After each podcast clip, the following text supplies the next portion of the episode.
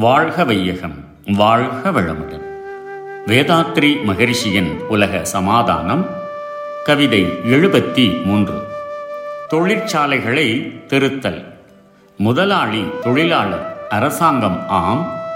மூன்று பிரிவும் ஒன்று சேர்ந்து நல்ல இதமான முறையினிலே நிர்வகிக்க ஏற்ற பல தொழிற்சாலை நிறுவி எங்கும் மிதமான வருமானம் பொருள் உற்பத்தி மிக பொருத்தமான விலை நிலை நிறுத்தி அதன் மூலம் உலக மக்கள் ஒத்துழைப்பும் அதிக மக்கள் தொழில் பெறலும் பயனாய் கிட்டும்.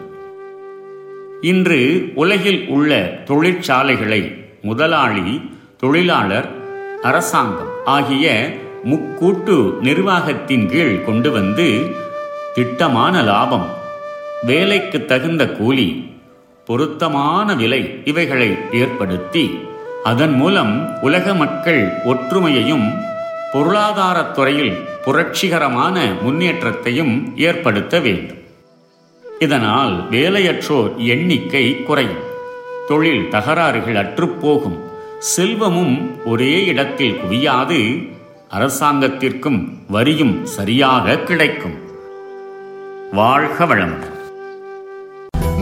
கடமை அறவாழ்வின் நாட்டத்தே சிறக்க